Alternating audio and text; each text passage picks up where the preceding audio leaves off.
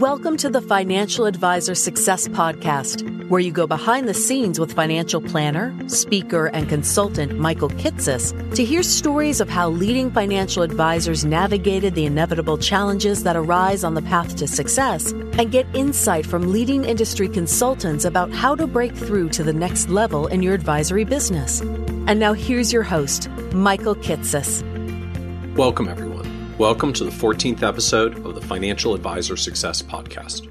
My guest on today's podcast is Carl Richards. Some of you may already be familiar with Carl's work. Uh, in addition to being a financial advisor, he's the creator of BehaviorGap.com, the author of a book by the same name, and a columnist for the New York Times, all where he writes about the emotional and behavioral challenges that investors struggle with and how investors, often with the help of a real financial advisor, can overcome them.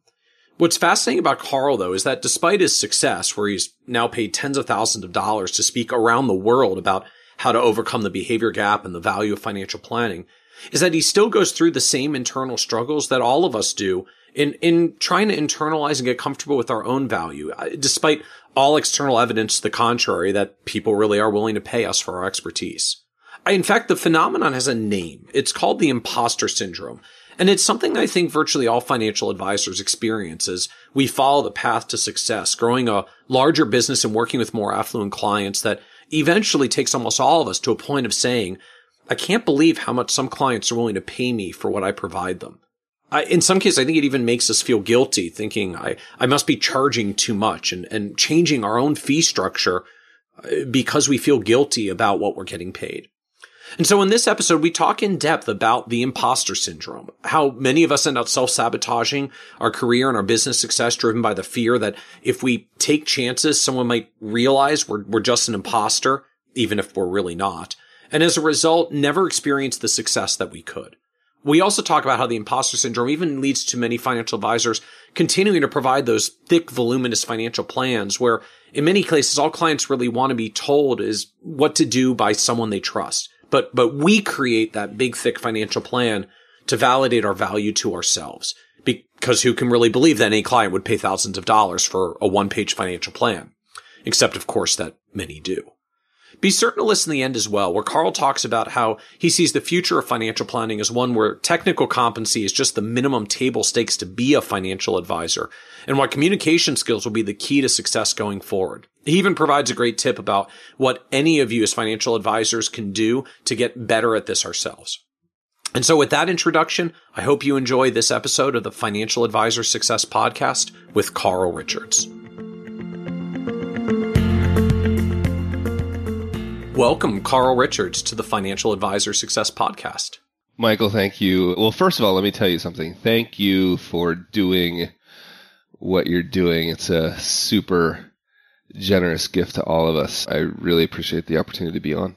My pleasure. It's, uh, you know, we've had great feedback so far. Email feedback has been great. The reviews on, on iTunes and such have been great. You know, note for all of you out there, if you have a moment, please go to iTunes and leave a little review. I know it sounds campy to ask that, but the reality is for the, like how iTunes works, the way it tells people about this show is based on reviews. So they make me ask you, uh, please, you know, take a moment and go to iTunes and review the show if you're listening to this on an, on an Apple device. And don't don't listen to anything Michael says. Just listen to me. Go review the show on iTunes for Michael because as goofy as it sounds, it actually matters. It actually matters. Well, thank you, Carl. I, I appreciate that plug. So, I, so I, have been looking forward to this episode because you've had a career that I, I think, frankly, I think a lot of advisors would be jealous of. Like you, you, you built and sold an advisory firm. You became a speaker, or frankly, I'll say like an, an international speaker on financial planning. Let me ask this way. How many continents have you been on to speak about financial planning now? The only one, well, I haven't been to Antarctica and I haven't been to South America. I go to Shanghai next month, so that'll be the first time in China. But yeah, all over, it's crazy. I don't even know. Well, I'm sure we'll get into it more, but it's just. Yeah. And you've got a, a regular column in New York Times talking about personal finance issues, and, and we're director of investor education for Buckingham Asset Management and BAM Advisor Services in St. Louis, and published uh, two books on financial planning for consumers as well. So, so I actually want to start by talking a little bit about the book you did last year, which was called The One Page Financial Plan. And you know, I know it was written primarily for consumers, but there were a lot of advisors that read it as well. And and I did hear shock from a couple of advisors. I, frankly, I think probably a few that didn't read the book in full, but were just reacting to the title. Like this, this, you calling it a one page financial plan. I feel there's a lot of us.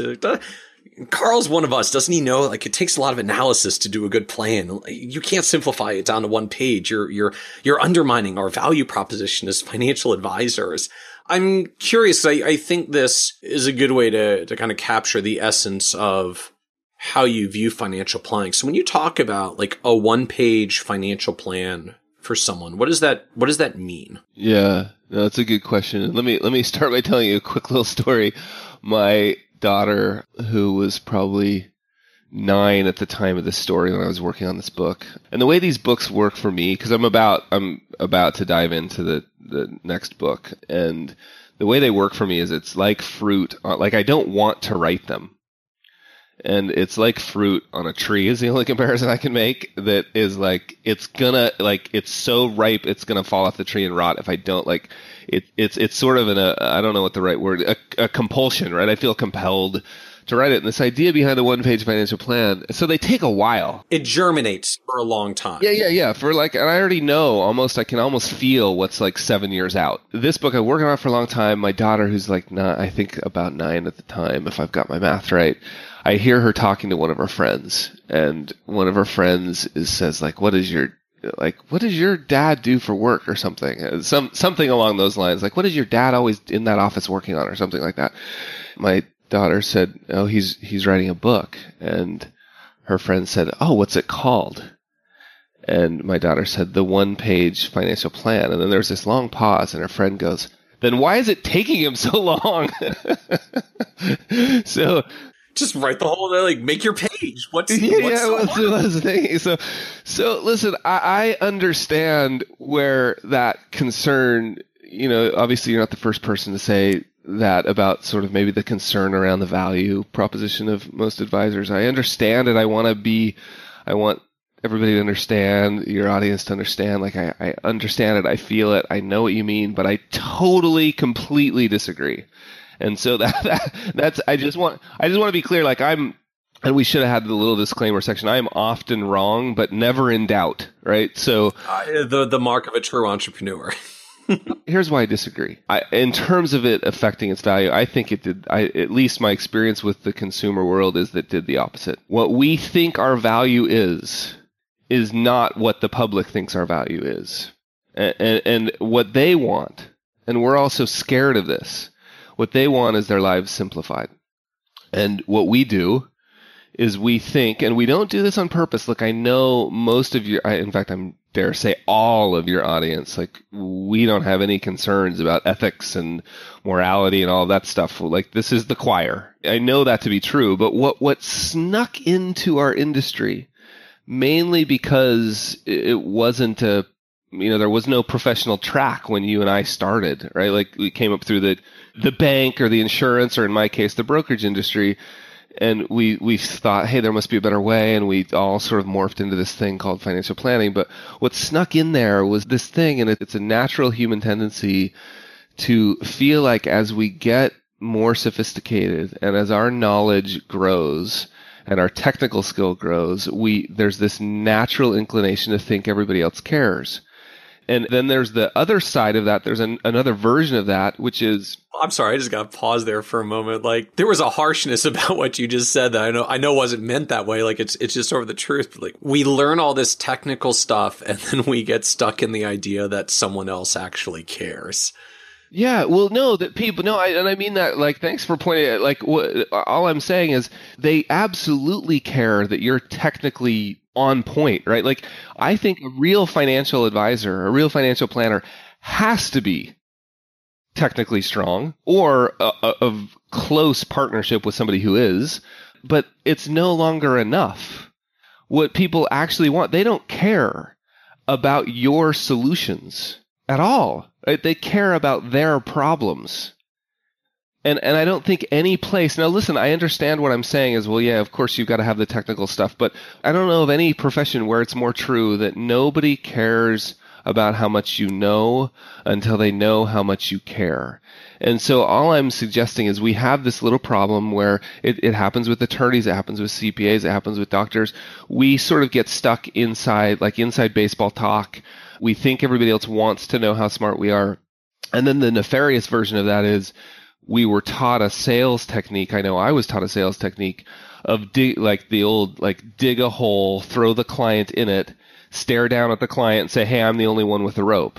Oh, that's so true. I'm flashing back to sales training days. Yep. Yeah, yeah, and, and and I know like none of this audience would purposely do that. I know that, but I, but I think it's a sneaky little thing that we somehow we worry that if we make it too simple, people won't pay us anymore. They won't need us anymore. And I have found the opposite to be true. Under the assumption, I'm making one huge assumption, which is completely fair of this audience, and that is that you're you're technically really solid. So here's what I like to compare it to. If you imagined if you imagine me drawing something on a whiteboard, and on one side I labeled it simplistic, and and I this is this will sum this all up for me. if on one side I labeled it simplistic, and then I drew a line from simplistic, and then as the line was going along, it got really, really, really like a big ball of yarn, right? Yep, which is like that's real life, right? Yeah, it's real life. It's like all of the stuff we deal with, like, oh, how do we do this? And uh, they want to retire here. All the trade offs we have to analyze, all the assumptions, all the capital market assumptions, standard deviation, correlation, and returns of every asset class, like all of that stuff that we've got to dig into and understand and deal with. And then out the other side, once the line comes out the other side, if we label that big ball of yarn, we could label that complexity. And we label the the point at the other side, if we label that elegant simplicity, and then we go back to Oliver Wendell Holmes' quote, which was, I would, I wouldn't give a fig for the simplicity on this side of complexity, but I'd give my right arm for the simplicity on the other side. And all I'm saying is you, my friends, all of your audience live. They already by default. Because look, fake financial advisors are simplistic no technical skills. You just got to sell crap and hope that, and you got to throw people in a pit, stare down at them. You got to do all that stuff. Real financial advisors, which is definitely your audience, are elegantly simple, right? And the, so all I'm saying is what they want, what they want, what most of them want, metaphorically and stereotypically engineers aside, what they want is not to go through that ball of yarn with you. They just want to know that you've been through it and take and have you take them to the other side. And I have found some of the best financial advisors I've ever met in my life do that on a piece of cardstock or a yellow pad and a pen and a calculator. And now, behind the scenes, we know they've calculated it 15,000 times. So that's all I'm saying is the output, the one page plan was really, it was the picture on the front of the box. It wasn't the stuff inside. So I got to ask, like playing, I don't know, maybe this is playing devil's advocate. I mean, I think it's an interesting example to look at doctors and lawyers and, and, and other professions where there's a lot of technical competency, there's a lot of complexity. They're both professions that are known for having people loaded up with jargon. And, you know, most people do not enjoy getting jargon thrown at them from lawyers and doctors, right? Just like, tell me how I'm doing. Tell me what I need to do. We, when we're on the consumer side of expert services, I agree with you. I think we get right back to the, the same place. Like, I, I just want someone I trust who's going to tell me what to do. But, and there's a, like the big but to me is, but there are questions about technical competency with financial advisors that I don't have, or at least not in the same way with doctors and lawyers. Like, at least for God's sakes, I know they went to med school or law school. They got a degree. They passed a bar exam or, you know, board exams. Like, there's been some vetting before I ever get to the point where I show up across from them and I'm trying to get advice for them. And and in the world of financial advisors, like you highlighted it when you when you made the point, like there there might be some of us who are technically competent, but we want to sell elegant simplicity. Then there's a subset of people who are not trained, who are not educated, who have only been taught to sell and deliver one simple thing and you just throw everybody into a hole and then dangle it out to them and see who grabs it. So if I'm competent and I want to be in the business of elegant simplicity, how am I supposed to compete against the people who actually just are simple and don't have the depth? Like do I still have to produce the 50 page plan? Cause it, like, it's not about the client reading it. It's just, this is the only way I can demonstrate that I actually did the work and know what I'm talking about. Like, is that still a valid reason to produce a 50 page financial plan? Look who uh, I, I think you're still producing right? Like you've got that stuff behind the scenes. We all know for compliance purposes that most likely you're going to have to set a two inch thick book in front of them anyway. I'm just saying that the cover i want to get back to your point because it's really important but just to be clear often i'm just talking about an executive summary and i'm telling you it's the only thing anybody reads anyway. 95% of our i get these emails from readers all the time. Will you please tell the advisors to stop please tell them to stop. Please tell them to stop. But here's the thing I want to point out. You're not, I'm not talking to those fake financial advisors. And you and I aren't talking to them now. We both know that.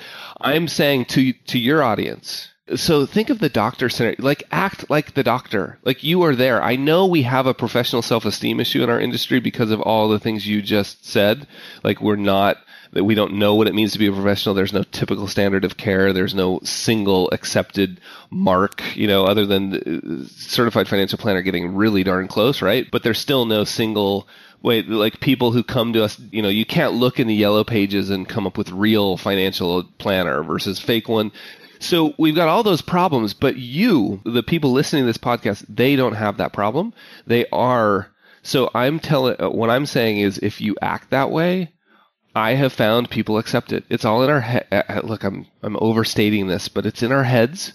And if we act that way, I had a doctor friend of mine. The reason I started doing this is I don't know. It's probably 12 or 13 years ago, early on in my career. I had a, a doctor buddy of mine. I was showing him a proposal. So he had referred me. He was a client and he had referred me to a big, it was basically, it was a profit sharing account and there was five doctors and it was like five or six million dollars. And it was a big deal for me then. It would still be a big deal for me now. And I was going to propose and, and I, I walked him through my, my friend who'd referred to me. I walked him through the proposal, just not this confidential specifics, but just the, the educational part that, well, let's call it what it is, the sales and marketing part of the proposal. And he was like, whoa, whoa, whoa oh, stop, stop, stop, stop, stop, stop. What do you, he's like, when you took, I'd recently taken my daughter to the emergency room and he was the, he was on duty. That's why I took her actually there. And he said, when you brought your daughter in the other day and you left, what did you leave with? And I said, well, I, what do you mean? I left, like I left with my daughter, thankfully. He's like, well, but no, what, what else did you leave with? I was like, um, he said, you left with a piece of paper, right? And I was like, yeah, it was a prescription. He said, could you read it? And I was like, no, I, I couldn't even read it. He's like, what did you do with it? I said, well, I went to this scary place with a bunch of people with white coats on and the, called the pharmacy and I handed them the piece of paper that I couldn't read. They made me sign some thing that, you know, if my daughter grew a third arm or whatever, like I didn't even read that. I just signed it and I went home. He's like, what? And then you gave your daughter the medicine? I was like, yeah. He said, you didn't go home and do a second opinion? You didn't do any research? You didn't? And I was like, no. And he said, why? He said, well, because I, right, I felt thoroughly diagnosed. So to me, if I had one whiff of not being thoroughly diagnosed, thir- like thoroughly diagnosed, you better believe I would have been at home doing second opinion research before I filled the prescription. So what I'm suggesting is the one page plan is possible if and only when we thoroughly, thoroughly diagnose. And I mean, it's an interesting point about it, how much of this gets stuck in our head. We had a, an advisor on a month or two ago. His name is, is Matthew Jarvis, and he's built this inc- incredible lifestyle practice for himself, you know, like a, a million dollars of revenue, uh, like a 50% profit margin. He has one and a half staff members. He takes 83 days of vacation a year, like just this amazing business for himself. And one of the points that he made in it was you know, part of the reason he can serve his nearly 150 clients effectively is like he's boiled down a lot of what he does to like there's a little one page retirement dashboard that tells them how they're doing and how they're, whether their spending's on track. He basically gives them like a, a, a one page financial plan output of what they need to be doing. And it, and it just reinforces the point. Like, not only can you do it, like you can do it and be wildly successful at it. Uh, you know, for those who want to go back and listen to the whole episode, it's kitces.com slash seven because it was episode seven. Like it just makes that point to me so saliently of of how much of this probably really is in our heads because there really are advisors out there that are producing you know just one page summary documents from a position of trust with clients. And you know what? They, they just have wonderfully successful businesses.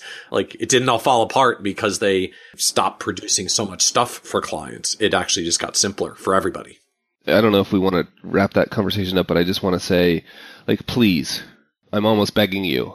And be- here's why I'm begging you. Like, I care so much about the impact that real financial planners, advisors make in people's lives. I have traveled the world the last six or seven years, and all I hear about is the anxiety. Like, that's the word. Like, if I were to give you one word about how the public is feeling around money, the one word would be anxious. There's only one solution.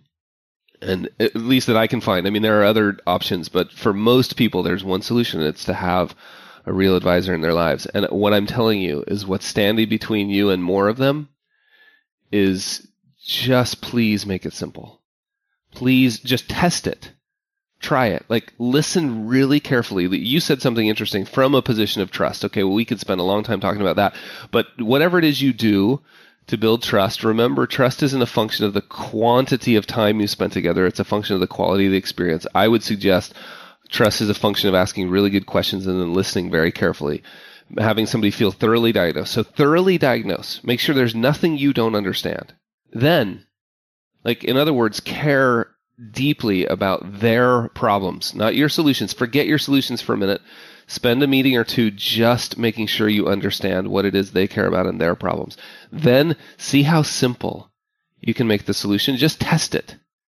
Test it because I we need to make a larger dent, especially the group you and I are talking to right now. Your audience needs to make a larger dent in the world because we're already making a massive impact. It just needs to be bigger. I love what you said there as well. Uh, trust is not a function of the quantity of time, but the quality of the experience. It's a powerful statement. I found that to be true. I, I could give you example after example of like seven minutes in being like, wow, we're in a completely different place. So share with us your story a little of uh, like how did you get started in the industry in the first place and wind down this fascinating path where you get to talk about financial planning on most of the continents on the on the planet. I feel bad telling the story again, but it's the old security guard story. So I'll make it short because I would assume at least a few of the people that are listening have heard it. I was in college. I was an undeclared major at the University of Utah. I had no idea what I wanted to do with my life. My wife had a degree in finance. She had graduated. I came home one day. She had opened the newspaper, was looking at the in the help wanted section, and I said, "What are you doing?" Because she had a job, and she said to me, "I'm looking for a job." And I said, "You have one." And she said, "I know. I'm looking for you." And I said, "All right. What have, what have you found?" And and she found what we both believe to this day. I don't have proof of this, but I, you know, she'll tell you the same story she found what we both thought was a security guard job. Oh, a job in security. In security, a security job, right? So I, I went to apply thinking it was like, you know, maybe one of those evening mall cops or so, something like this will be awesome because I can still go to work or sorry, school full time and work at the in the night or whatever. And I go to apply and I get most of the way through the interview and they really haven't asked me anything about security, right? Kung fu, self defense, nothing. And turns out it was a, what the ad said was securities, um, and I didn't at the time had no clue about the difference. Which, which I suppose right there is the ultimate statement about our inability to provide simplicity over complexity, right? We couldn't say it was a stockbroker job. we had to say it was securities as though anybody outside the industry knows what securities means and thinks it's a security guard job. Yeah, I know. And this was 95, right? Anyway, I, I, I, ended up making it through the interview, which obviously tells you a bit about the applicant pool that day. Um, and I got the job and it was a, like the first, it was actually a temporary through a temporary agency working for Fidelity Investments. They had their largest, I, th- I, believe it was the largest. If it wasn't, it was like one of two very large call centers in the United States. Was in Salt Lake City where I was living at the time, and I, I got a temporary job, and then they eventually hired their first part-time team out of that group, which was awesome. So I got in totally by mistake, and I remember thinking in the first two weeks in training, you know, we were training to get our licenses so we could answer questions on the phone on the sort of trading line. And I remember thinking, oh, okay, this isn't a security guard job. It's a math job. So I was like, this is easy, like spreadsheets, numbers, everything makes sense. It's all rational, right? And then shortly after that, two months after that, Amazon or not Amazon, um, Netscape went public and the call volume was so high they pulled us out of training and threw us on the trading floor. And I remember that day, I, I remember walking out of the training room, they were like, ah, we need all of you on the phones. Everybody to come down here. I remember like leaving that room where everything made sense, right? Two plus two equaled four every single time, spreadsheets, calculators, the whole thing. And this is where the sort of behavioral piece started. I didn't make the connection at the time, but I remember walking onto the trading floor and being like, oh my gosh, like as we say in the States, right? You're not in Kansas anymore. Everything, nothing made sense there. So, I mean, it was like literally the transition from, you know, first we're going to teach you the theory of how securities markets work and the nature of the job. And then we're going to put you on a trading floor and you can see when things actually go haywire in the real world. Totally. Like we're going to teach you how it should work and then we're going to show you how none of it works. And I remember being, so I got in by accident and I stayed quite on purpose because of that experience. Actually, it was really sort of like this fascination. I remember just sitting there going, what is going on? And of course, that you can see the threads of that through my career since just like it's all of this behavior stuff fascinated me. It wasn't the i could care less about the i mean i i care but i you know it's like the spreadsheets don't interest me at all compared to the behavior. So that's how i got in the industry then i left there. Side story they asked me like they didn't ask me. Without asking me they changed my shift to a sunday. I don't work on sundays so i said i can i please? I'll work graveyards. I'll do anything you want but i can't do sundays they said sorry too bad and so i left not knowing what i would do ended up at a job with Prudential Securities back then, um, working for a big team there, a really successful team in Salt Lake. I learned a ton from there. And then, of course, irony of all ironies, I had the professional self-esteem issue. It was like my mom, my grandma wanted me to be an attorney. I'm letting them all down. I know. I'll go work for the most prestigious firm in the world, which will go unnamed but has a Bullizet symbol and is owned by a bank right? If you're going to be a financial advisor and you want to make your family proud, right? Like go go for a major household name that everybody knows. That's exactly right. So I, I went to work there, and then you know one thing led to another, and I started my own firm in I want to say 2004. Without looking at the dates, but yeah, I think it was 2004. Left and started my own RIA firm about then. Ran that for a while till I sold it to Buckingham Asset Management, worked for them for a, a, couple of years, a couple of really good years actually. Recently, with my move to New Zealand, decided to part ways with them sort of mutually. Now I, so I don't have a firm anymore. I'm doing, you know, I've keep my feet in the financial planning world because I'm helping a number of family and friends sort of translate what their planners are saying to them. And then somewhere along the lines about seven years ago, I started writing this column for the New York Times. So that's been a weekly thing. So that's that's kind of the snapshot version. So talk to me about just like just this whole behavior gap thing. You started at Fidelity and you went to Prudential and you went to the firm that shall not be named. And then ultimately you went out to to start your own RIA and you were starting to take in some of this perspective around our behavior, you know, starting on on watching people on the trading floor when Netscape IPO'd when did behavior gap begin? Like when did Carl Richards, the behavior gap guy, begin? How did that come about? Yeah, so I mean, like it officially, and and I want to make something clear about this name, just so uh, it's it's on the record. I kept well. First of all, I'll tell you the story real quickly. I kept having this repeated problem. Right, I was at this big brokerage firm. I had the best training in the industry and I wanted to figure out what my job was. So I kept asking and everybody kept telling me it was to find the best investment. Like that was my job. Go find the best investment. And to back then and, and still probably today, that meant finding like the best manager, right? Either mutual fund or I was dealing with a lot of institutions back then. So it was like institutional separate accounts, right? So I went and got my CIMA designation, which I have since regrettably, I should say, let lapse because I just didn't want to keep up with the continuing ed. But I went and got my CIMA designation and I learned all that sort of manager search and selection process. We built a really detailed spreadsheet, you know, to do manager search and selection. And then I kept having this repeated problem, which I know, and I've, I've told this story all over the world and everybody sort of chuckles because they all have, we all have the same problem because it's a human problem. Just about the time I would identify kind of the best investment as soon as I would commit my money or clients' money to it, It was like 12 to 18 months later, it would become the not so best investment. And our methodology. Jeez, Carl, you just got to pick better, man. I know, I know. So, right, I, I, after, long story short, after a couple cycles of that, I'd figured out I'd created a very disciplined, rigorous approach to buying high and selling low and trying to charge people money for it. And I got really frustrated with that. It was like, look, I have the best training. I'm not a dumb guy, right? Like, and if I can't do my job, then I got to get out of the industry. And I was, I was really like at the point where I was going to leave. And then I, I stumbled upon much of that research and it was probably Dalbar's research, which let's not even go there in terms of talking about the numbers. I, I don't agree with the number, but you know, they have this number on there that of just comparing the average investment to the average investor and at that point, nobody had really labeled that gap. Nobody had, at least that I was aware of. And I was showing, I was drawing that on the whiteboard. Like that,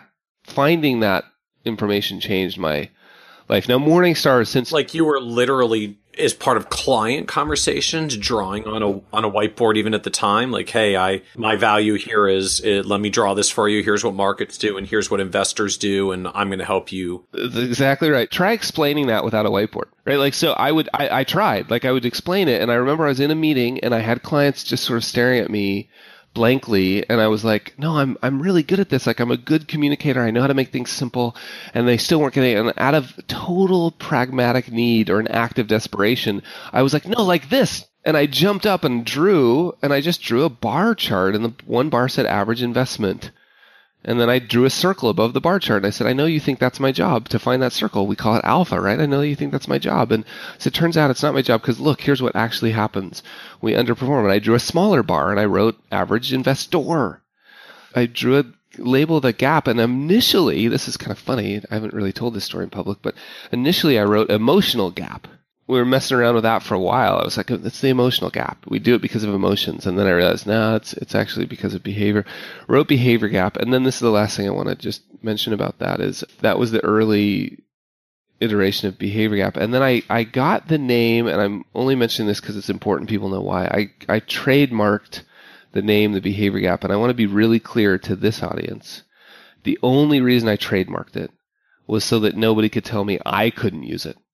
I don't care if anybody else uses. I don't care if you use it. I don't care if the people who are doing decent work at Betterment, Dan Egan uses it. I don't, you know, like I don't care. Just I only did it so that nobody could tell us. Right? I didn't want the big bad enemy trademarking it, telling us we couldn't use it. So truly, I mean, that label around the behavior gap, like that was you. I, I mean, obviously the Dalbar had been doing their research for a while, but like calling it that, I mean, that that was you, and you literally own the trademark on it. That is correct. I mean, I've, uh, obviously other people have written long before me. Yeah, about the phenomenon. Yeah, or they even called it like poor investor results are due to behavior. Like that, none of that's new. And most of my work is, you know, like what do people say that plagiarism is when you steal from one source? When you steal from multiple sources, it's called research you know, uh, like to a large degree, I feel like we're all standing on the shoulders of giants that came before us. So anyway, that's where it started. But now I think of the behavior gap as any gap between behavior that we know we should be doing and what we're actually doing. The knowing doing gap. No, I like that. The know the the knowing doing gap. Yeah, and that's based on some academic work that's been done by somebody. And I, if I had the source here, I'd cite it. But the knowing doing gap is how I think of it now how did it evolve from I mean, it, it's one thing to say, like, hey, in a moment of desperation of clients not getting the behavior gap, you're like, let me just draw it for you on a whiteboard and made your famous bar chart and illustrated the point. So, when or how did this turn into a business, like a thing? Right. I mean, it's behavior gap as a label is out there in the, in the general lexicon now. You've had a substantial business that you grew off of doing behavior gap things of speaking and writing and artwork and the rest. But like, how did it turn from just something you did with a client into a business and a thing that started hitting the industry more broadly? Yeah. Can I just give some disclaimers first? Sure. So I, I want to make a point that I'm I'm working really hard on right now with a sort of a future project in mind. It's not doing it disservice to say it was an accident, but I, I want to I think it's important for people to understand that there was no master plan. Like, how could you have made a master plan? A master plan for this. Yeah. How could I have said, okay, I'm going to live in Park City, Utah, and eventually I'm going to move to New Zealand. But while I'm in Park City, Utah, or at the time Las Vegas, I, yeah, how could I have said while living in a small suburb of Las Vegas, Nevada, and drawing uh, with a sharpie on cardstock and scanning it in using a Fujitsu scanner, I'm going to get these into the New York Times. So the only reason I mention that is because I think we all think, oh, I could never do that, and then we realize that neither could I, right? Like I, so so playing in traffic. So it was quite by accident, right? I, I here's what happened. I, I drew it on the whiteboard, and then I had a client literally say to me, "Hey, could you put that on a piece of paper so I can take it home and show it to my spouse when I get home?" And I thought, yeah, sure. And I drew it on a piece of paper. I was I was embarrassed. I was like, ah, really? Like, are you sure? And they're like, yeah. And they like sort of drug it out of me. I was like, sure. And then a couple weeks later, I had a similar experience, but the client called afterwards and said, hey, or emailed me, one of the two, and said, hey, that thing you drew, I'm, I've been trying to explain it to my spouse, and I can't. Could you just draw it real quickly and scan it and email it to me? And so when I saw it in electronic form, I thought, hey, I, I could, I guess I could just sort of write that experience up and share it. And I did. And I started this little website called behaviorgap.com and I started doing that and nobody was reading it. Like my mom and my sister and I I'm pretty sure my I'm pretty sure my sister was how every blog starts. Like you you just hang your digital shingle and hope someday someone shows up. Yeah, and that went on for years, right? Like it was just crickets. I remember going home multiple times. Like the behavior gap as a kind of idea is something I tried to quit multiple times. Like I was addicted to it. I couldn't not do it. It was a compulsion. I couldn't not not do it. It was just not an option. So, but I tried because here I was growing a big business, or at least what could have been a very big business at a big brokerage firm. I could have had all the money I needed, you know, blah, blah, blah. And here I was doing this stupid thing with Sharpies on the side. And so I kept doing it. And then, you know, pretty, you know, a couple years of just total silence. And then, you know, like doing some of the social media stuff where you're like emailing it to people and whatever. And, it caught the attention of I think early on it was probably Marion Asnes when she was at Financial Planning magazine. I was going to say, shout out to Marion Asnes. The first time I remember hearing about your stuff was through Marion. I don't remember when that was, like 10 years ago or so, like maybe 06, 06, 07, something like that. And yeah, she's, you know, cause I think it was like, I was doing some writing for Financial Planning magazine back then with Marion. And, and I mean, I think it came down to something like I, I had an article that I'd submitted and, and I think like she said she's not going to run it because she came across this guy out west that's doing this cool thing about beha- people's behavior gap and she's going to run a story about what he's doing. And like i think i think my article got bumped for for her writing about what you were working on. No no offense taken. No no ill will at all. But that was the first time it hit my radar screen that she was talking like, yeah, there's this cool guy out west that like is writing about behavior gap and he does these sketches and like they're getting some attention and I want to and I want to cover it. So, you know, kudos to Marion Asnes. She's, uh,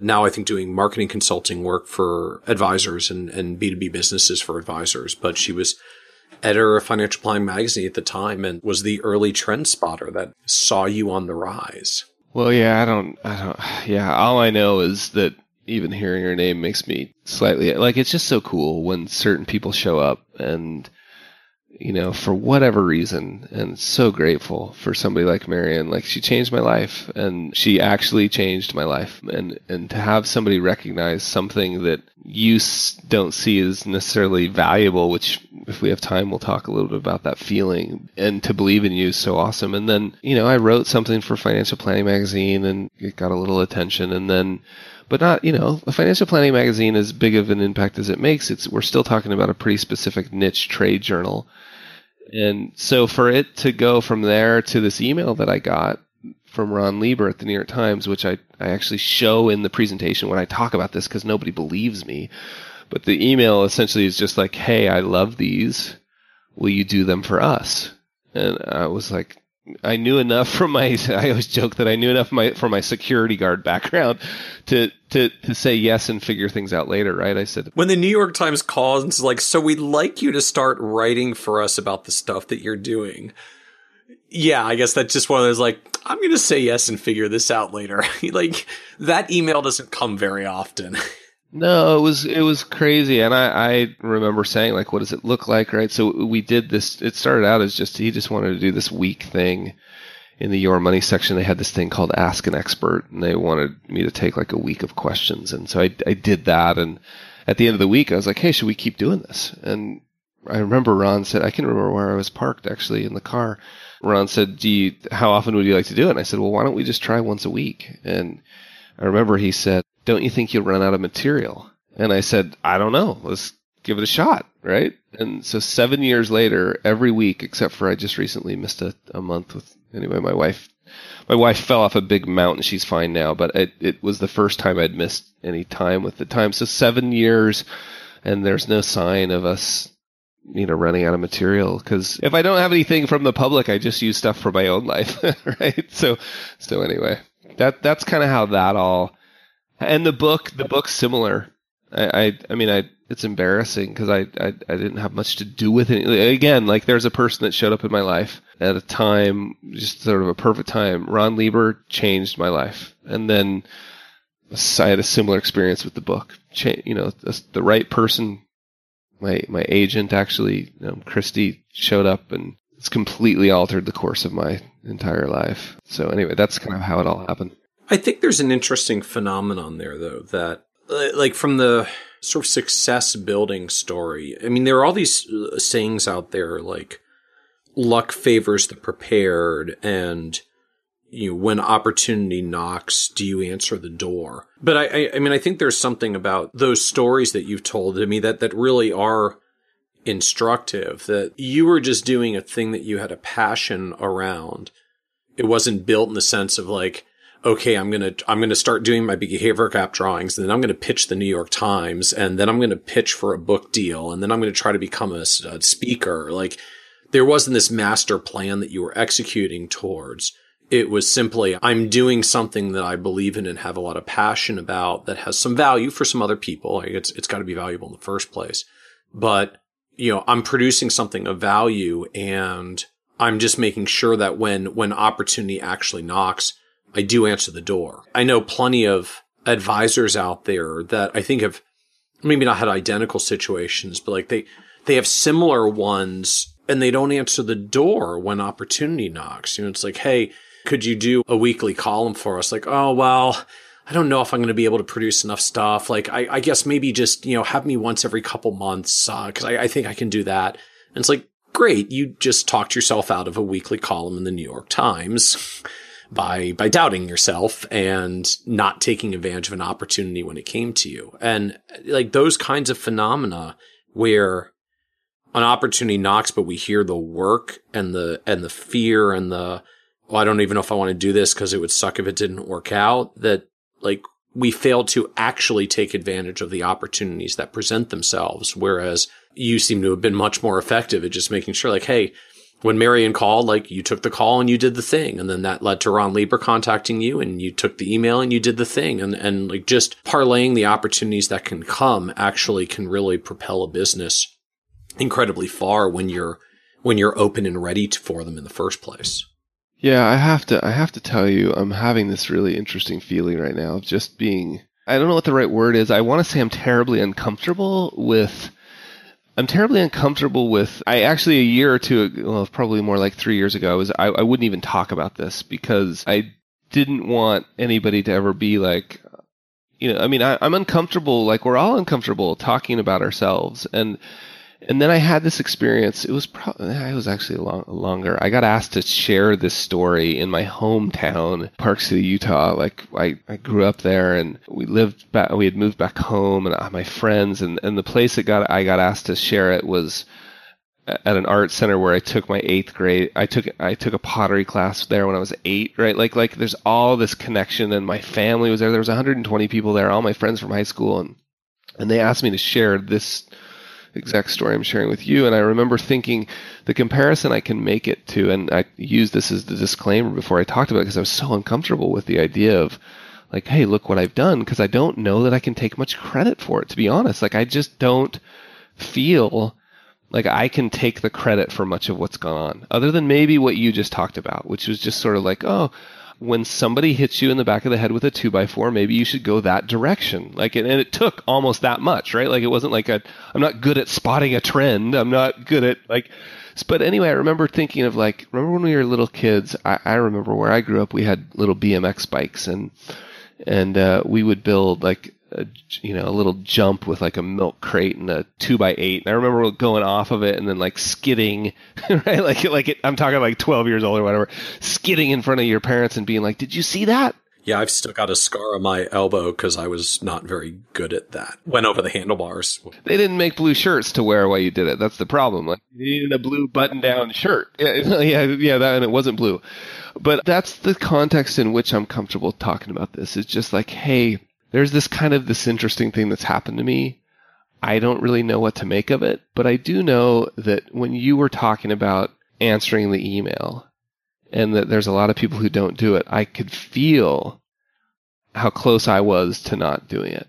And I'm telling you the fear, the paralyzing fear behind this work. Like it's as close to like, so what Seth Godin likes to refer to it. I, I love his, when he says, here I made this thing. Here I made this. I hope you like it. Like I'm just addicted to that feeling. Here I made this. I hope you like it. Like I don't know if you will. And it and he also likes to say it might not work. And and almost everything I've ever done, there's a deep sense of that like this may not work. And I've actually learned to recognize that as a good feeling. It used to be almost parallel, almost, and I almost has an asterisk by it, almost paralyzing. And for most of us, it is paralyzing. And all I'm suggesting that if there's any lesson in this story for anybody, it's just like try the thing. That thing that you're scared of, right? Just just try it, put it out there for the world, see if they like it, right? If they don't like it, try it again. You know, like just so anyway, I, it's hard for me to talk about it. Is the fear is it a fear of failure? I mean, is that what it comes back to? Like just it's scary to produce this thing and put it out there particularly and especially when you're doing things that are going to go out to the public domain because like just the the mortifying fear of what if this doesn't work out and everybody's going to see it not work out. It's absolutely like that's a genetic trait. Like we the the worst thing that could have possibly happened to you is to be rejected by your tribe right? Like you're going to die and starve alone in the wilderness under a rock right? Like that's so yes, that absolutely the fear of rejection, fear of failure, fear of laughter. Like people are going to look at it and judge it. Like, dude, I write on a piece of cardstock with a sharpie. Like, what do you mean it's going to be in an art show? Like, uh, so that fear is super duper real.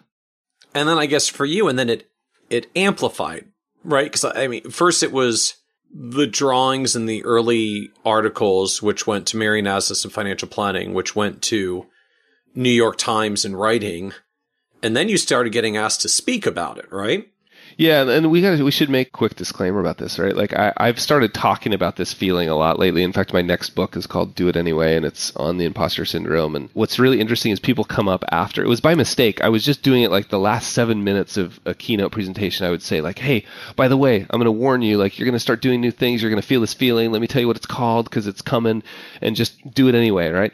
And people would come up afterwards and go, "Oh man, if you feel that." Then it was really helpful to know that if you still feel that, and all I want, like, you don't start out. No, I, I had little, I had little, like, at first it was the fear that my fan, like the three people who were reading my blog, like that fear is just as real as the fear I'm feeling now when, you know, t- today, the story goes up today in the New York Times about my wife's accident and, and the regrets I have about not spending more time with her. I mean, again, she's fine. I mean, uh, luckily I get a chance, a second chance, another chance, right? But a couple, I don't know what the numbers are, but a lot of people are going to read that. The fear feels no different than it did when there was three people reading my blog. So luckily we get a chance to grow incrementally with that fear. So yes, yeah, speaking, same, same thing. 12 people to I think the biggest group was in South Africa and there was 2500 people. 2500 people. Can I ask what do you pay to go to another continent to speak for 2500 people? Like what do what do events pay for things like that? I'm so excited that you asked that question so we can talk about this feeling we're both having right now. Did you really just ask me when I get paid to speak? Yeah. People are always fascinated by numbers, right? I mean, money money is the last great taboo. Are you expecting an actual answer? Like, do you want me to give it, or are you expecting me to go? You know, I, I get paid pretty well. If you're willing to give an actual answer, I think people will be fascinated to know, like, what I mean. What does a speaking career look like at that size and scale? Yeah, yeah, that's super interesting. But what's more interesting is this experience right now. Isn't it fascinating that two people who get paid pretty well and are pretty well known. I mean, at least you're really well known among the financial advisor world. Like, like to talk about money, that's like what our jobs are. Like I play the guy in, in the newspaper that talks about money. You know, like you play the guy all over the world that talk like, and there's this feeling right now of like, did you really just ask me? So it's funny because I get asked after speaking engagements, people will come up and go, Hey, we'd like to have you at our event. What's your fee? And I'm like, email my agent. And I even sometimes, for a period there, for like six months, I actually told my agent I didn't want to know. I said I don't, I don't want to know. So I can honestly say I don't know. So let me tell you the story. you literally you you you wanted your agent to just book you for whatever number he could get and wire you the money, but don't tell you what it costs until unmarked bills under a bridge. Yeah, no, I didn't want to know because the pressure was so great when I knew. Like, okay, so let me tell you the story. I write a book. Book comes out. You know, those early speaking engagements, it was like whatever anybody will pay, right? And we know in the industry that's that's just often that's like like someone's going to pay my plane fare to fly somewhere and then have me speak. Like, yeah, yeah, free entrance to the conference, right? Like, so uh, all that stuff, and that's incredibly flattering and amazing. And you're like, whoa! Some actually, the fact that anybody would even want me to speak was just, is still just like amazing. So, anyway, I write this book. I get my agent. My agent says to me, I said, well, what should I charge for speaking? And I, I really believe fee consistency is super important in speaking because I don't think just because one person asks for a discount, they deserve one because the nice person who didn't ask for one doesn't deserve one, right? So so we've just really consistent. And she said, let's start. And this, I'm going to tell this story only because I want to shock people into thinking maybe a little differently. It's had that impact on me. She, she said, let's start low so that people don't have to think much about it. So let's just start with 10,000 for a keynote. So, like, as a low starting point, let's just set a threshold where you're going to get paid $10,000 an hour.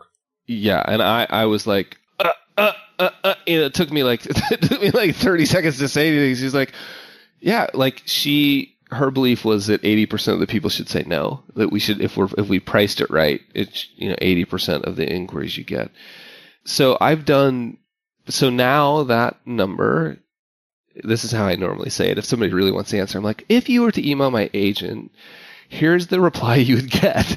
And so that number is, I'm trying to think carefully about how to say this. There is some variation based on travel, on the location, but that number is between 20, 25 and 30,000. 25 and 35,000. I don't even know. What do you do with that? Please, please, people don't like all the people that are listening. Please don't hate me. Like, I, I don't know. I don't know how, how do I, how, and this is an interesting thing. Like, as an right, advisor, like how do you, how do you justify anyone paying you $30,000 to show up for an hour. I mean, the bad news is you have to show up. So there's some travel. It takes a little bit more than literally just the hour. But yet, you know, good old capitalism where like people. Oh, it takes a month. I think it's okay. yeah. Yeah. But like people pay this, right? It's a fast, I mean, that's the thing. It's a fascinating thing. And, and I think you have to remember one of the stories I tell myself, and I believe it to be true, or I wouldn't tell myself, but I admit openly that it might be a story is that it wasn't right. It's not an hour. It's 20 years. And, and having that experience and, and, but, uh, but whatever. But I do also, I, so I don't know what to do with that. And I think let's just compare it to some, a feeling I remember having. I remember, and I'm sure many of your listeners can relate. I remember thinking one day when, and I'm not trying to distract you. I, I remember I had a big client who was a, it was an institutional client and based on the the amount they had after a super you know aggressive competitive pricing on their account. It was a you know it was an an, an asset under management. It was a percentage fee, but the percentage was really really low because of the size. But the number was something like a hundred thousand a year because right? it was a huge account. And so even after being incre- I was the lowest price. Like I won because I was the lowest price, right? Which is not a technique I suggest. But but either way, I'm just trying to emphasize I wasn't ripping this person off. Yeah, like you were the dirt cheap bargain price of I'll do this work for you. It's just a hundred thousand dollars. Yeah, and I remember I went to four corporate or sorry, quarterly meetings. I remember doing the math one day. I was like, okay, it probably takes me an hour to prepare. Let's just say it's two hours times four is eight hours, plus the four hour long meetings is 12 hours. And then I was like, yeah, and there's probably an hour of cleanup afterwards, like to dos and getting it to the staff and all that stuff. So, you know, let's just throw in another eight. So now we're at 16 hours, you know, and then I was like, okay, during the year I may make a phone call or two. So, I mean, I, I got it up to like 20 hours. That's $5,000 an hour. Right. So we're down to five grand an hour. And you were the low ball and you were the low ball deal. Yeah, yeah. So I we've all worked through those numbers in our heads. Like, why do we deserve that? And I have just decided like it's not my job to now I mean it's different in terms of pricing structure. We could talk about retainers and hourly and all that stuff. And I, I think I, much of it boils down to the same thing, right? I mean, just there's a phenomenon that happens for for all of us with advisors. I think as the as the business grows, right? Like early on, you're just you're working with anyone you can because you know if you can fog a mirror, you're a prospect while we're trying to get revenue going. And then at some point you get a critical mass and like you're, you're doing okay. And then, you know, at some point you start getting your first couple of big clients. And, and I, I feel like almost every advisor I know like has this pause moment at some point. You're like, so I've been doing all this work for all these people and they pay me a couple hundred, th- a couple hundred dollars a year or a thousand dollars a year or two thousand dollars a year or three thousand dollars a year. Cause you know, I got like a $300,000 rollover at 1%. And then suddenly someone shows up with $3 million and is really excited to work with you.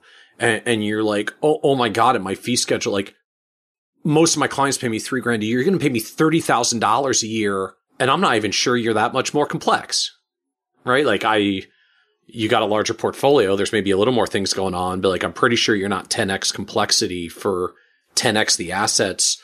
And I'm going to be charging you 10x the fee.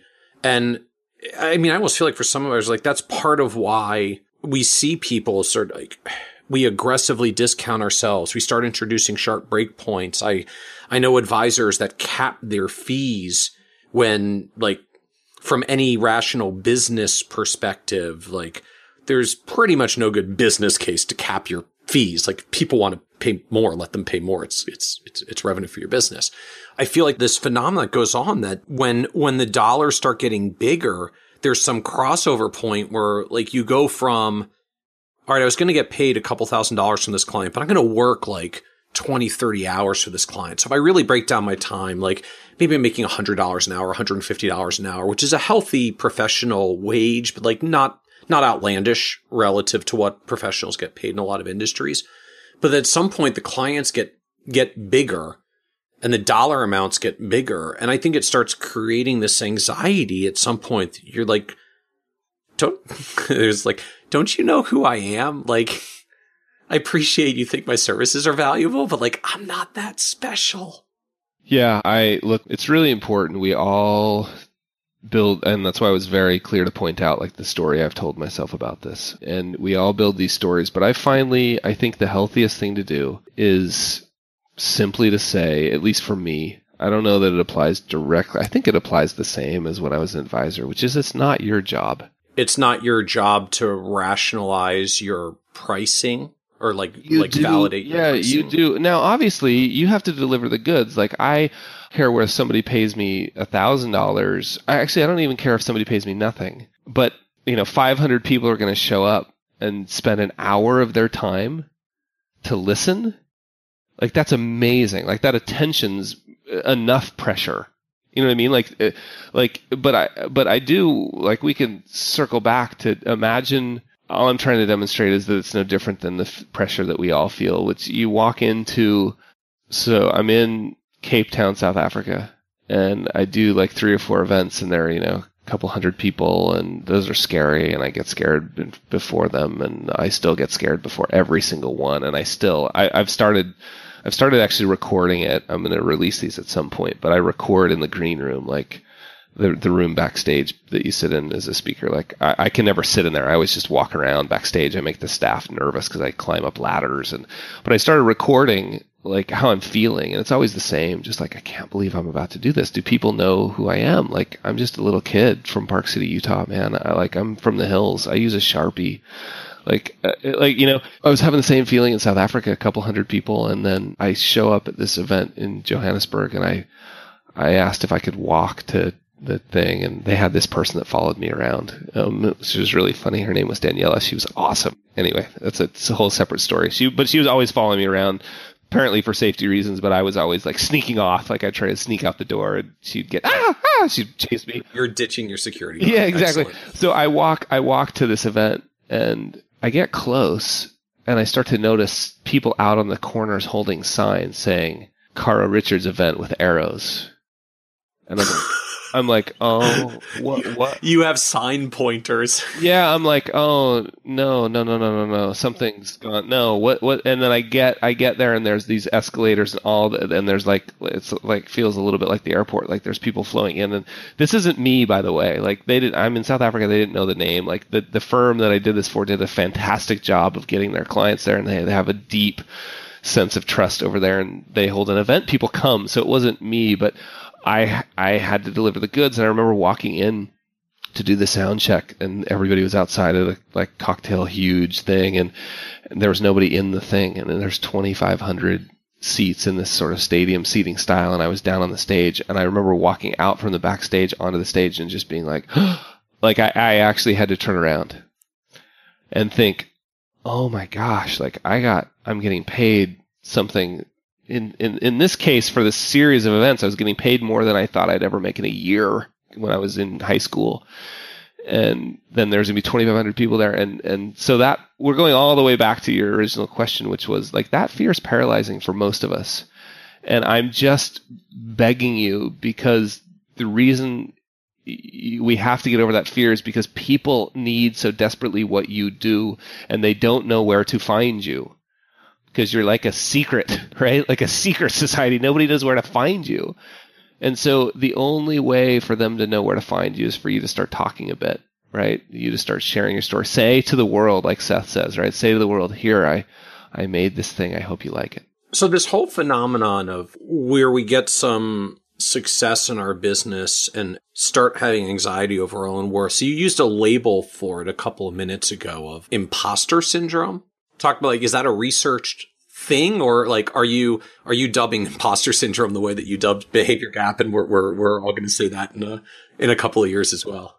No i was a job i got when i worked when i went to work for for bam actually in st louis they put you through this kind of psychological you know, kind of series of tests if you will. It's it's like executive coaching is what it was. It was really initially you're like, I don't want to do this. And then when you understand what it is, I was like, wow, this is awesome. Like somebody else will pay for my professional development like this. So I was really grateful for it. And I was talking to, I can't remember her name. I need to find her name. She's like a PhD executive coach. And I was telling her about that feeling.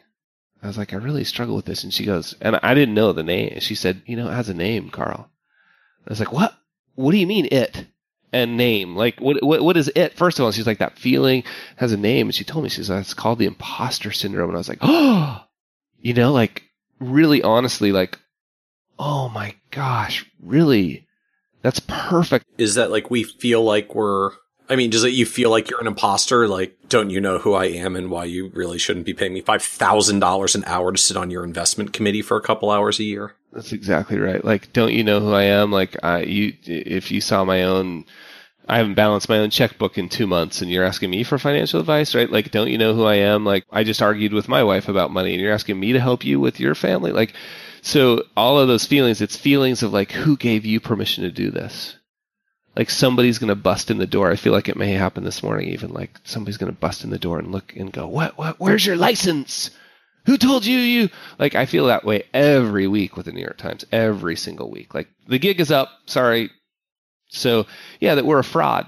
And we all feel it, and it's a pretty well researched feeling. There's some argument over whether it should be called a, a syndrome. I'm using that word because I think it's just best it resonates. People have called it imposterism or imposter phenomenon. No, no, I feel better when I've got a syndrome. Yeah, yeah, for sure. I want to call this a syndrome. Like my diseases feel better when I name them. So yeah, okay. yeah, yeah. And uh, it's it, here's an example. It's anecdotal. I can't. I can find the first place that it was written, but I can't. I've got some editorial standards for the newspaper I write for. Requires a little bit more than this. But I couldn't. I couldn't actually verify the source. But the anecdotal story, and I, and I believe this to be true. I mean, maybe not true of this specific example, but generally true, is that if you go into the incoming class of Stanford MBAs, right, like most competitive business school in the world, and the incoming class, these are people who are accepted. They're all sitting in a room, and you say to them, How many of you, like, close your eyes so you can't see anybody else's answers, how many of you feel like you're the only mistake that the admissions committee made? That 70% of the hands will go up. Yeah, and there is some good that's, data. That's like the that's the bad version of everybody's above average, right? Like every everybody's below average in in hyper competitive environments. Yeah, and so it, what's interesting about the imposter syndrome is there's some pretty good evidence that shows that it's actually more common among high achievers. So it's not unusual for you to feel that way. If you feel that way, you know, it's it's it's actually normal. When I almost feel like if you have a certain level of success and, and the dollar amounts start getting big, like I feel like you hit a crossroads where, you know, the dollars for your time start getting so big that this imposter syndrome feeling starts, starts looming up inside. And when it does, like, I feel like you can go one of two directions. So option A, like, it's this fork in the road. So the fork to the left is kind of the self-deprecating, like, I need to rationalize this and try to validate myself a little bit more. So like, it's not the hour. It's also the day that I travel. And it's, it's not the, just the work for the client. is the 20 years I spent learning to be an excellent financial advisor to validate how much I'm going to get paid incrementally for the next client, right? Like we start trying to rationalize it and, and, and adjust the number. And then I, there are a few people that go the other fork in the road. So if imposter syndrome sort of cues up this question, don't you know who I am? Like that you're paying me this much money. Right. There's the version that says, like, don't you know who I am? Cause it's the self-deprecating style. And then there's the, the one that I think we see most in celebrity status. Like there's the, don't you know who I am? Right. Like the, the, like, I'm so uncomfortable with the imposter syndrome that I validated it by convincing myself that I, I like, I really am worth this much money. And if I'm worth $5,000 an hour when I get up on like to in that investment committee, I'm worth $5,000 an hour in everything that I do.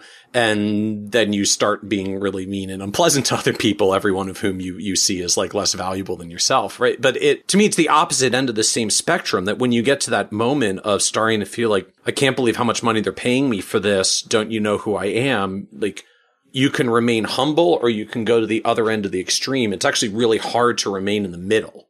Yeah, well, just so you know, there's a third option, and that's you let it crush you, and you end up with the, you know, we, we think of artists this way, right? Like alcoholic, you know, like the pressure just crushes you. But there's another version of that crushing pressure. It's just you do nothing. You just stay quiet. You don't do it. And that's what you referred to earlier, right? Right. That's the, I'm, I just don't want to open the door when the opportunity knocks. Yeah. But I, yeah, I don't, I mean, look, I don't, I, I don't know where I fit on that spectrum. I would hope that I fit on the, and where I'm like, eh, look, I'm just flattered to be in a position where somebody cares. And I hope in some small way I can make an impact. And I feel pretty confident. I mean, it's hard for me to say this, but I, I look, based on the response I get at speaking engagements, I'm not really worried about whether or not this is going to be valuable relative to the other speakers they have. I'm not really worried necessarily about that. Like I will deliver the goods. That doesn't make me any less scared right before I do it. And it doesn't make me any less scared till about five minutes in where I'm like, oh, oh yeah, that's right. I felt this way before. I think I'm just going to do my thing. Here's the reason the imposter syndrome shows up. I, I, look, and I don't, you can take us off the subject anytime you want, but one reason I think it shows up is because as we get more and more experience with something. So there's two things going on. You identified one. The air beneath you, it gets further and further from the ground, right? Like as the as the consequences as, as the amount you're getting paid and the impact you're having, the the size of the audience, all of that stuff as it grows, if you think of it as a graph, right? It's further from the ground. So you have further to fall. So that that that increases the feeling of imposterism, which is why it's so common among high achieving uh, anybody is, you know, you could think of a neurosurgeon, right? Like the, the first time they go to operate on an eight year old, you know, and they're staring the parents in the eye saying, Hey, it's going to be okay. And they shut the door and walk in the operating room and think, gosh, I hope I'm okay. Like who's the, you know, right? Like that, I call that the self aware superhero, which is just, you know the distance from from where you are the fall would be really big but there's another thing that's interesting that's going on and that is anything that we do repeatedly sometimes it comes natural to us and that's fine. Other times it's just gotten easy because we've done it so often. And when we do that we make the mistake and this is what financial planners do all the time. We make the mistake of thinking everybody does that. We make the mistake of thinking it's easy for everyone. Why would anyone need us? Because this is easy for everyone. And what I'm, what we really struggle to forget is it's not easy for everyone. Like I, I'm like, look, you know, this is dumb drawing this on a sharpie on a piece of cardstock, and th- I mean, anybody could do. A kid, I mean, believe me, I've had plenty of people say that to me. Like my seven-year-old could do that. Like, uh, uh you know, I, I, they probably can. like that's fine. But all I'm saying is, like, we we tend to discount that which we're good. The imposter syndrome actual definition is, despite external evidence to the contrary, we have a hard time internalizing our own value. That's powerful. All right, say that say that again. I, I want to make sure everybody lets that sink in. I realized as I did, I did it in the wrong order. The imposter syndrome is when you have a hard time internalizing your own value despite external evidence to the contrary. So you've got people saying, "Hey, this is valuable to me," and you're like, "Well, really, whatever." And and I think it's because of what I just said. It, it's become natural. It may have been natural from the beginning. You just may be naturally good at it. And because you're naturally good at it, you discount it because you think everybody else must be naturally good at it. So I'm curious what you're working on now. So you, you said like you're doing a book around just this imposter syndrome thing. And what, what's it called again? It's called Do It Anyway. Do It Anyway. And that's the message, by the way, just so you know. There is no solution. In fact, I don't think this is where we make the mistake. We think we need to get rid of the imposter syndrome. And I'm telling you, you need to get more. like that feeling, we're just going to relabel it. Actually, it's okay if we still call it an imposter syndrome. We're just going to start thinking of it as a friend. Like that's what started happening to me. I was like, hey, every time that guy shows up, something cool is about to happen. And, and it may not work but it's going to be cool. I, I started noticing like, hey, this is the same feeling I have at the start line of a big mountain bike race. This is the same feeling I have at the top of a, a ski run where there may or may not be some avalanche danger. This is the same feeling I have climbing. Like I've been seeking this feeling my whole life. Like every time you show up, my friend, I'm about to, it may be I'm about to hit send or I'm about to hit post on the blog. So now if I can say to it, like, and this, I borrowed this from Elizabeth Gilbert's conversation around fear is you can say to it like, Hey, welcome back. Like, let's get to work. I'm glad you're here. And, and Elizabeth Gilbert points out, like, you can say to it, like, Hey, Mr. Imposter Syndrome, I know, like, you've been my friend. You've kept me safe. You're a close relative of fear who's kept me alive. Like last thing I want to do is punch fear in the face, right? Like it's kept you alive. But right now, I'm just hitting publish, right? It's, it's no, no, one's going to die over here. You, you, sit over there on the couch and hang out so that when we go outside, you can be with me, right? Like that kind of feeling. So the book, do it anyway. Yeah, so the book, do it anyway. Yeah, which is feel the feeling and do it anyway. In fact, if you go to behaviorgap.com right now, the homepage is I recorded videos of the 10 chapters of what I think will be the book and I'm giving them away and seeing what the feedback is. And we'll make sure there's a link in the show notes as well. So if folks want to check out Carl's website, Behavior Gap website, the, the course you can get with the, with the first 10 lessons of the book, as well as we'll make sure there's a link to one page financial plan as well. So this is episode 14. So just go to kitces.com slash 14 and we'll have links for all of that in the show notes for everyone. So what else are you working? On? Because I know you've gone through some change lately. You you moved from the U.S. to New Zealand. You dialed down your time with Buckingham and BAM BAM Advisor Alliance. So like, are you just is this a big chunk of time off to write the book and refresh and pause, or are, you working on like are there other pokers in the fire as well for you? Yeah, it's definitely not time off. There is a bunch of like trying to get clear about my own right? Like I, I really wanted to get clear about my use of time you know, my use of money, like what is it that I really value? And I got to be clear about the New Zealand thing. I'm going to write a big piece about this soon, which is I'm not independently wealthy, right? Like this, we, we made this decision. Everybody, I keep getting emails from people saying, I've always wanted to do that. I've always wanted to do that. I'm like, well, then why don't you do it? Well, money. I'm like, well, uh, look, all I'm saying is I don't have a bazillion dollars sitting in the bank that allows me to, we decided it was really important for our family. But one of the things I'm working on is called the Society of Real Financial Advisors, and I, I know I'm going to cause another you know little commotion. It's not meant to replace anything. It's kind of tongue in cheek.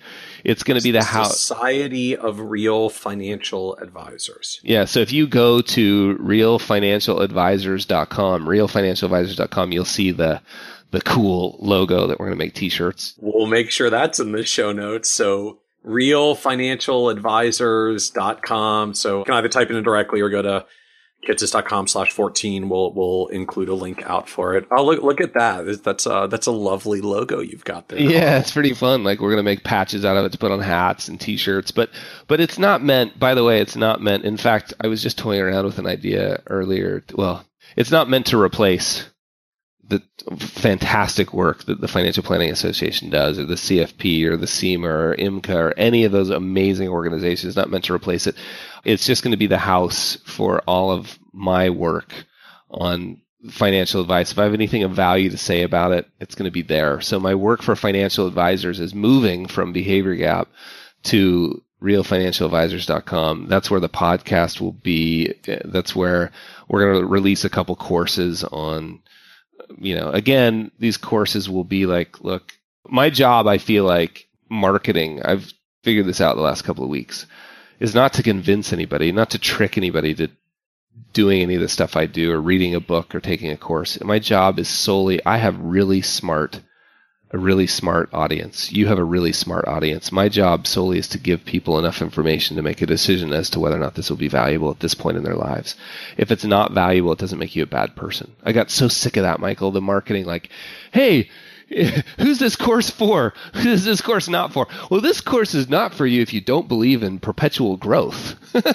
like, like yeah. so, so anyway, I'll, we'll be doing some work there on financial advice. I'm trying to put my life's work there on that site. So, as we wrap up here into the end, I, I guess I have two questions for you. N- number one, you've watched the industry evolve over 20 plus years that you've been in the business, you know, from selling, you know, mutual funds and managers into evolving our value proposition beyond. So I'm curious, like for newer advisors who are coming into the industry today, or maybe even an experienced advisor who feels like they've kind of hit the wall and stagnated and is looking to to refresh and for something new. Like, what advice would you give advisors that are trying to grow today going forward over the next 10 years? Like, where do you see the focus in a world where it's, it's not about the fund managers and it's not about producing the, the 50 page financial plan anymore? Like, how do you succeed in this financial advisor environment of the future that you're painting a picture of? I think it's, I mean, to use a relatively academic term, I think it's about emotional intelligence, right? Which is really interesting to me because our industry, which is why I said earlier, like you don't necessarily have to have all the spreadsheet knowledge. It may be that you have a technical person on your team that does that work that's really involved. But I do think for the most part, re- you've got to have the technical chops that used to be enough that used to be enough. And it's not anymore, but you still have to have them. So it's a requirement, but it's not sufficient. So I think now, on top of that, so you could also think about it as the art and the science, right? You've got to know the science of financial planning. You've got to have the technical skills. But now I really feel like, because I get asked this question all the time, like, what, what degree should I get if I want to be in this industry? And I, I don't know that the answer outside of the financial planning programs that are now uh, you know starting to pop up all over the place, which is awesome. But I don't know, you know, like is the answer finance? I think it's more closer to marriage counseling or psychology. Financial Therapy Association is starting to grow and emerge with this with this focus on on kind of how do we help people with more of the psychological issues around money. Totally. I, I spoke there once and I decided to use it as a giant therapy session. It was so fun. I said, Here, look, I'm going to walk you through all the mistakes I've made. And you guys can help me, and we'll call it a learning session. Yeah, it was it was amazing, and they wanted to keep me afterwards, and like, can we like they wanted to put me in like a lab, like you know what I mean? Like you've got so. Well, many- you have to be careful because there's a lot of academics in the in the Financial Therapy Association. They will put you in a lab if you give them an opportunity. This was at that beautiful university in Missouri. Kansas State University. No, in Missouri, up in God, so beautiful. Oh, why am I? It, was yeah, Mizzou, so Missouri University. Like it was anyway. Yeah, it was amazing. It was really fun. But I'm, I yes, I think closer to that. I don't know exactly what it's called, but I do think if you wanted to get really specific, it would be communication skills. Like learn, stop focusing on how to sell, and start learn and and learn how to listen. How to ask really great questions and learn. And I'll give you an even more specific answer. If I were going out and if I was in the industry and I wanted to get coaching in the industry, what I would do is I'd get coaching around the first meeting that you have with a prospect. I would, and maybe not even coaching. Let me give you more specific. Go take your iPhone, get something that will record your meetings. Sit down with the client and say to the client, I'd like to record today's meeting. Have you ever watched a movie twice? Yes, I have. The second time you watched the movie, did you hear things you didn't see the, or see things you didn't see the first time? Yes, I have. What you're going to say to me is so important to me that we're going to review it internally. Do you mind if I record it? I've never had anyone say no. Then you say, Okay, great. Let's get started. You hit record. You put the recorder, since you've asked for permission, put the recorder behind a coffee mug or something so it just doesn't Out of line of sight, so people aren't obsessing about it. of course, ask for permission first. Let's get that clear. I think we did. But once you do, you put it on the line and say, then start listening to those. Uh, I, I can tell you, no one listening. Actually, your audience is far more proactive than most audiences. So there will be people who do this. there will be people that do this. Yes. Yeah, I'm I telling so. you, nothing will change your sort of improvement slope faster than listening to that with one member of your staff. Do 10 of those, and I think you'll be in a completely different world. You'll be shocked by how much you talk. So maybe first review it privately because otherwise we're just going to amplify our imposter syndrome even more. Yeah, I think you just pretend like you're. It's like you've signed up for self improvement. You know, like whatever the the the what would that be called? The uh, Navy SEALs boot camp. Like you just got a shock therapy. So anyway, I think that's where it's headed. Is getting better at listening, better at communicating. Emotional intelligence is where I think it's headed. After, of course, you have the technical chops to even get in the game. So as we wrap up here, you know, this is a show about success. And, and one of the things I've long observed about success is that it, it, it actually means very different things to different people and, and even evolves for us over time as we grow. And so as someone who's built what I think objectively most people would call a, a very successful business and career, not, notwithstanding your own imposter syndrome doubts about yourself. I'm curious for you, like at this point, how do you define success? Yeah. So let me give you two. So one, I was going to say, setting aside like my life, right? Like, so I, I, I mean, so the personal definition versus the professional definition, I'll give you two. The personal would be, you know, success, obviously.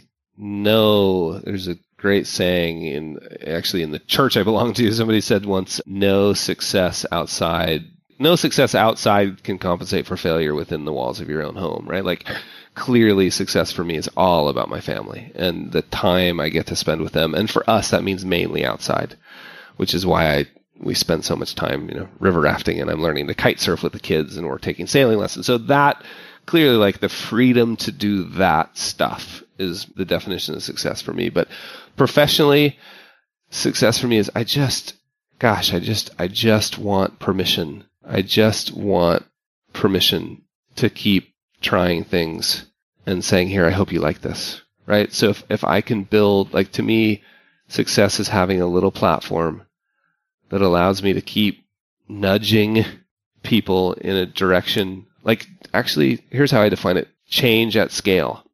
Change at scale. So the ability to bring about change at scale, ability to build a platform where you can drive change at scale.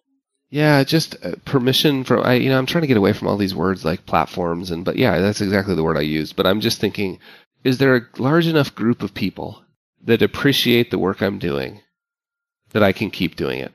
That to me is success. Like can I do one more project? Can I do do it anyway? And can do it anyway be a commercially successfully enough to allow me to do it again? And I and I'd really like to do this for till the day I die, right? So I'm talking, you know, 40 more years. So I can't jeopardize that trust that I've built over the long haul for one single commercially viable product, right? Like I can't eat the seed corn, as they would say. So, so yeah, success for me is can I make change at scale? And all I mean by that is, can I just have permission to do it again?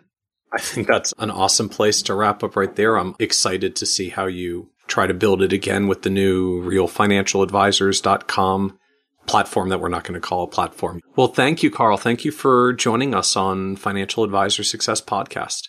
Oh, Michael, thank you. And again, please, I'm sure you hear this a lot. People like you and I can never hear it enough. Like, thank you for the generous work you're doing. Like, you don't have to do this. And we all really, really appreciate it. So thank you. Oh, well, thank you. I appreciate that. Want even more ideas, tools, and resources on how to break through to the next level of success as a financial advisor? Check out the leading financial planning industry blog, Nerd's Eye View, at www.kitces.com, where Michael covers the latest practice management trends and financial planning strategies. And by joining the members section, you can earn IMCA and CFP continuing education credits, along with exclusive member content. Get it all now at www.kitces.com.